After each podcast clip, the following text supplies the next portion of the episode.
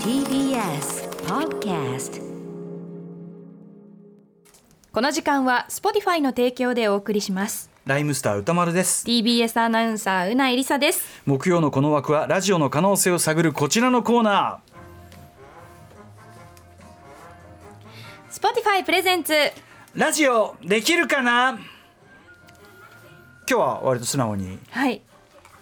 どういうどういうどういうコンセプトで、もう正直言っていいですか、はいこのコーナー始まって半年くらいええ経ちましたかね、もう引き出しがないもう ないえなえ、普通にやるしかね普通にやればいいんですよ、ね、普通にやるのが一番そうそういうことでございなますんなら最初にそんな色をつけた自分をパンチしてやる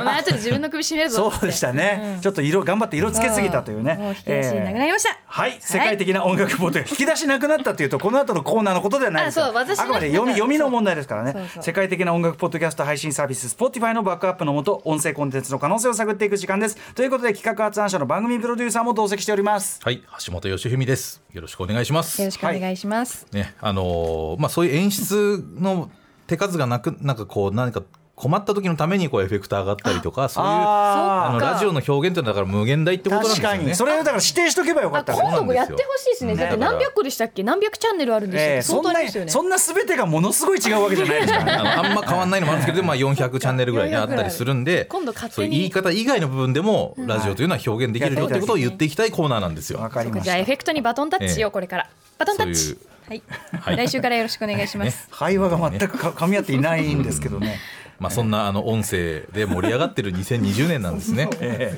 えであの皆さんにこう何か自分で発信して音声コンテンツを作ろうという時の一助になるようなことをこのいやいやコーいやナーを通じて本申し上げているというみんな発信をしかも始めてますからねそうなんです本当にあの皆さんあのこのコーナーをきっかけにあるいはそうでなくてもですねあのポッドキャスターになられる方というのは本当にいらっしゃってですねあの先週ねご紹介もさせていただきましたがドクタージミーのヘルスケア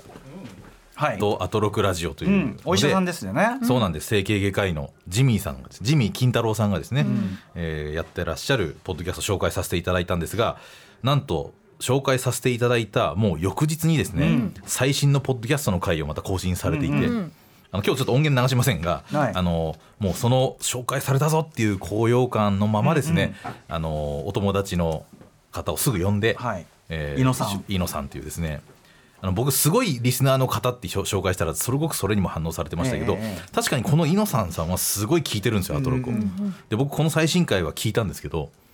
あまりにもテンションが上がりすぎていて、えそのアトロクのならではのフレーズのなんか話になってですね、ええその交通情報のところで、はいあのあそこの交通情報でその、差し詰め待ちの心電図ってあはいいううフレーズあると。えまあ、基本的にそういうなんか楽しく話されてんだけど、ええまあ、でもよくよく考えたらし町の心電図こ 刻一刻と変わりゆく町の心電図って言ってるけど心電図って変わっちゃいけないでしょあんまり。はいえああ、重症が一出て定でるあることが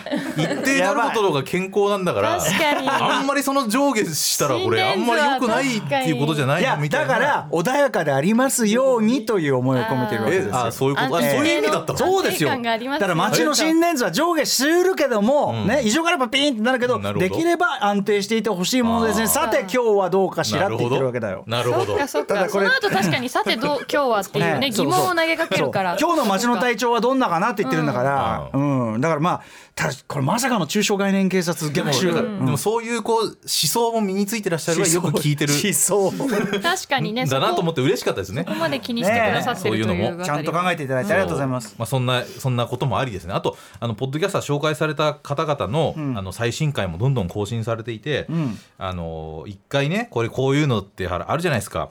なんか番組で紹介したら、うんもうそれっきりそれ以降そのなんかかやつ聞いてないみたいなねスタッフが、うんそう思われるのもちょっと僕嫌だなと思って、ちゃんと皆さんのなんとなくこう最新回更新されてるかなってちゃんと見てるんですよ、チェックしてるんですよ。 普通に今回い新やしくなん聞きかましどうたねせああいう番組のやつらはうんうんなんかそういう紹介したらそれっきりだろみたいなふうに思われたくないんでね。そういうの言われたんですかそういうこと言う人人ががいいるんるです人かがいるかもなと思ったんであそうでいすやでかも先に言っときますけどちゃんと皆さんの最新回が更いいじゃない新ですかされてるなと思って言見わしときゃいいじてゃなるいんでですすかそんなもん。ね、でも、あのラテンアメリカニュースの加山さんも、まあ、これご報告いただいたんですけど、はいラジオドラマいいなって僕ら言ったと思うんですけどあのオリジナルのね、実犯罪実録のみたえいえな、あのねはいはい。そうそれの第2回もまた更新されていて、ええ麻薬カルテルの話とかですね、まあ、こういうのもやられやられていたり、あとはあのジョンさんですね営農とサブカルの特集もやっていたいただいたジョンさんも、あのもうどんどん更新されていてですジョねンさんねデス・ストランディングと雑草の話とかあそーれ新しいいろんなもの、あるでしょうね、えーあとせん「ドラゴンボール」の「先図とは」みたいな話もされてたりとか ね非常に面白いフィクション度が非常に高いものもそうなんですねよね含まれるあのちなみにドクター・ジミーさんのそうドクター・ジミーさんもそう、はいあの映画の中の脱臼の話っていうの僕がその脱検討されてます臼脱臼のねその対処法っていうのを言われてたから映画の中だとやたらとねあのリーサルウェポンをねあのしかりやたらと脱臼して戻すみたいなのもあるけどね自分でガチってやるみたいなもうんああいうの見てどう思うのかななんて言ってたけどまさにあと骨折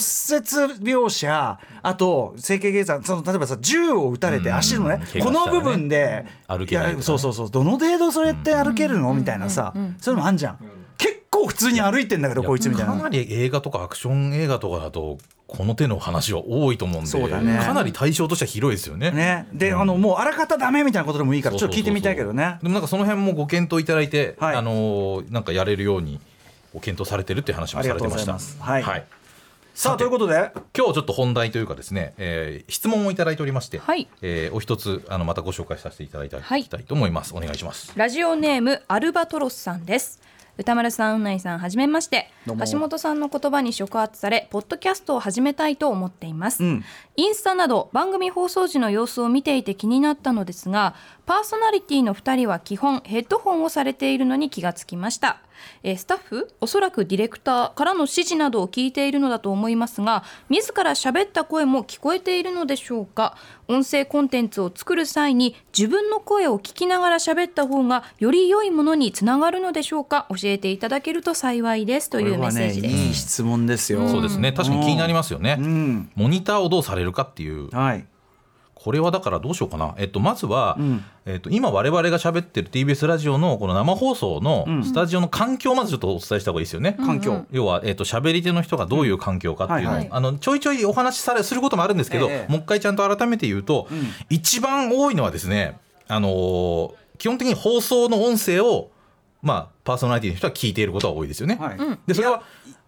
あの要はディレクターのそのトークバックを聞くっていうのはまずあるし、あとはその放送でこちらの音声をお聞きくださいどうぞみたいなのがあった時にそれをちゃんと同時に聞いてなきゃいけないあってというのもあ今るのしそのできるかなの後ろで流れているこの BGM 流れて BGM ますよもねこの私イヤホンから聞いまあて言っちゃまえばほぼほぼ要するに皆さんが聞いてらっしゃる放送そのままの音っていうのを、そうですねあのまあ聞いているそれがモニターっていうことでそそうですそうですうんのそれ合が間モニター合間に皆さんが聞くことはないサブからの指示が入るけど、基本的にはその放送の出音、うんいわゆる僕の用語で出音をそうですね聞いてるってことですよね。そうそうそうそうでどうやって聞いてるかっていうとあのスタジオのこうテーブルがあるんですけどね、僕らが今こう原稿とか置いているテーブルがあるんですけど、これはどうのテーブルね材質こはの何ですかね木のこれねね木のすごい丈夫なやつなんですけど、この下のところにちゃんとこうイヤホンジャックみたいなのがな特殊でついていてああるいはそのパーソナリティの人の隣だと時計とかがついているこう、はいなんかなんなんていうんですかねこれいろんなオマシンがありますーね。ディオインターフェースみたいな、あのものがあるんですすよ。音声調整する、そううん音量調整するつまみでとかでそこにちゃんとこう時計とかついててね、そういうのにこうちゃんとイヤホン入れるところがあってそこに挿してるんですけど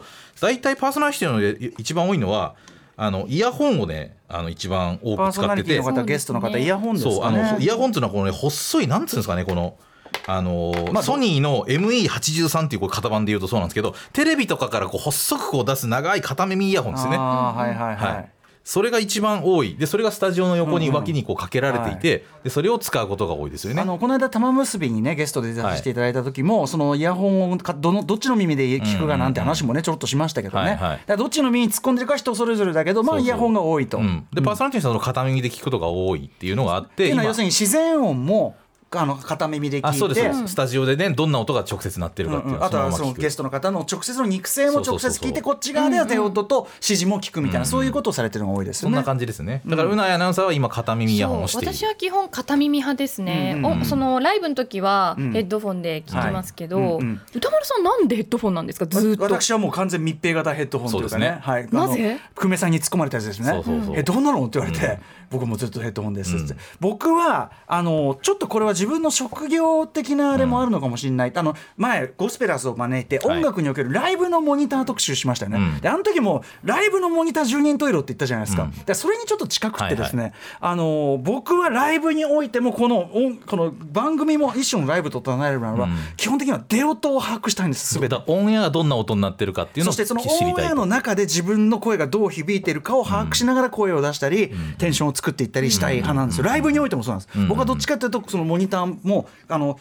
ぜモニター返してもらう音も、どっちかというと外に出てる音割とそのままのバランスが知りたいと、うんそれによって大きさを調節したいなるほしどテンションを持ってきたいあー調整するたのかそこだでこれはパフォーマーによってはですね例えばマミー D は最近はやっぱりあのイヤホンの,、あのモニイヤホンモニターだからその別個のはい自分の声だけ変えるモニターみたいなのを併用してるんですね、これは何でかというと彼はあのメロディックなメロがついたラインとかを歌うことも多くて、うんうんもうちょっとその繊細な部分っていうかあーなきるほっどちり歌わなきゃいけないような人ははいやはいっぱりゴスペラーズもそうですけどね、うんあのいやモニターをイヤホンをしたりするとなのでこれもでさえ人によるんです、うん僕はどっちかというとだから全体の空気の中で、わーって空気の中でうんわーってやりたいっていうタイプなんで、あのそれをやるわけですよ。だからつまり僕らがサブで聞いているトータルの音によって自分の声の出し方を変えてるって結構珍しいタイプかもしれないですね意外とラジオパーソナリティとしてはそんなに主流じゃないかもしれないですね割と直接の肉声聞きたいっていう人が多いから、あの割とこういう片耳イヤホンがね多かったりするんですけ僕ど、はねやっぱその最終的にアウトプットするバランスってやっぱこのこっちで聞くのとは違うから、はいそれをねそうですねあの知ってなの中にいる感じないとつかめないんですようまく。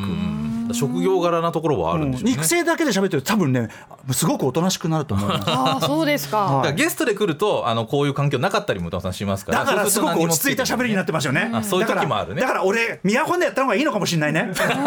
俺俺の場合ね。そうだからえ結構影響もするからもしだからご自身でポッドキャストとかやるときはどのやり方が自分そうに多分喋りやす確くかに合うかっていうのを多分調べながらやるのがいいとは向思きい不ま向すけきど好みありますかそら。うですね、でもまあ基本はなくてもまあ後で編集もこういう場合はするのであのまずなしでやってみてもいいかなって僕はちょっと個人的には思ったりはします。はい。はいはい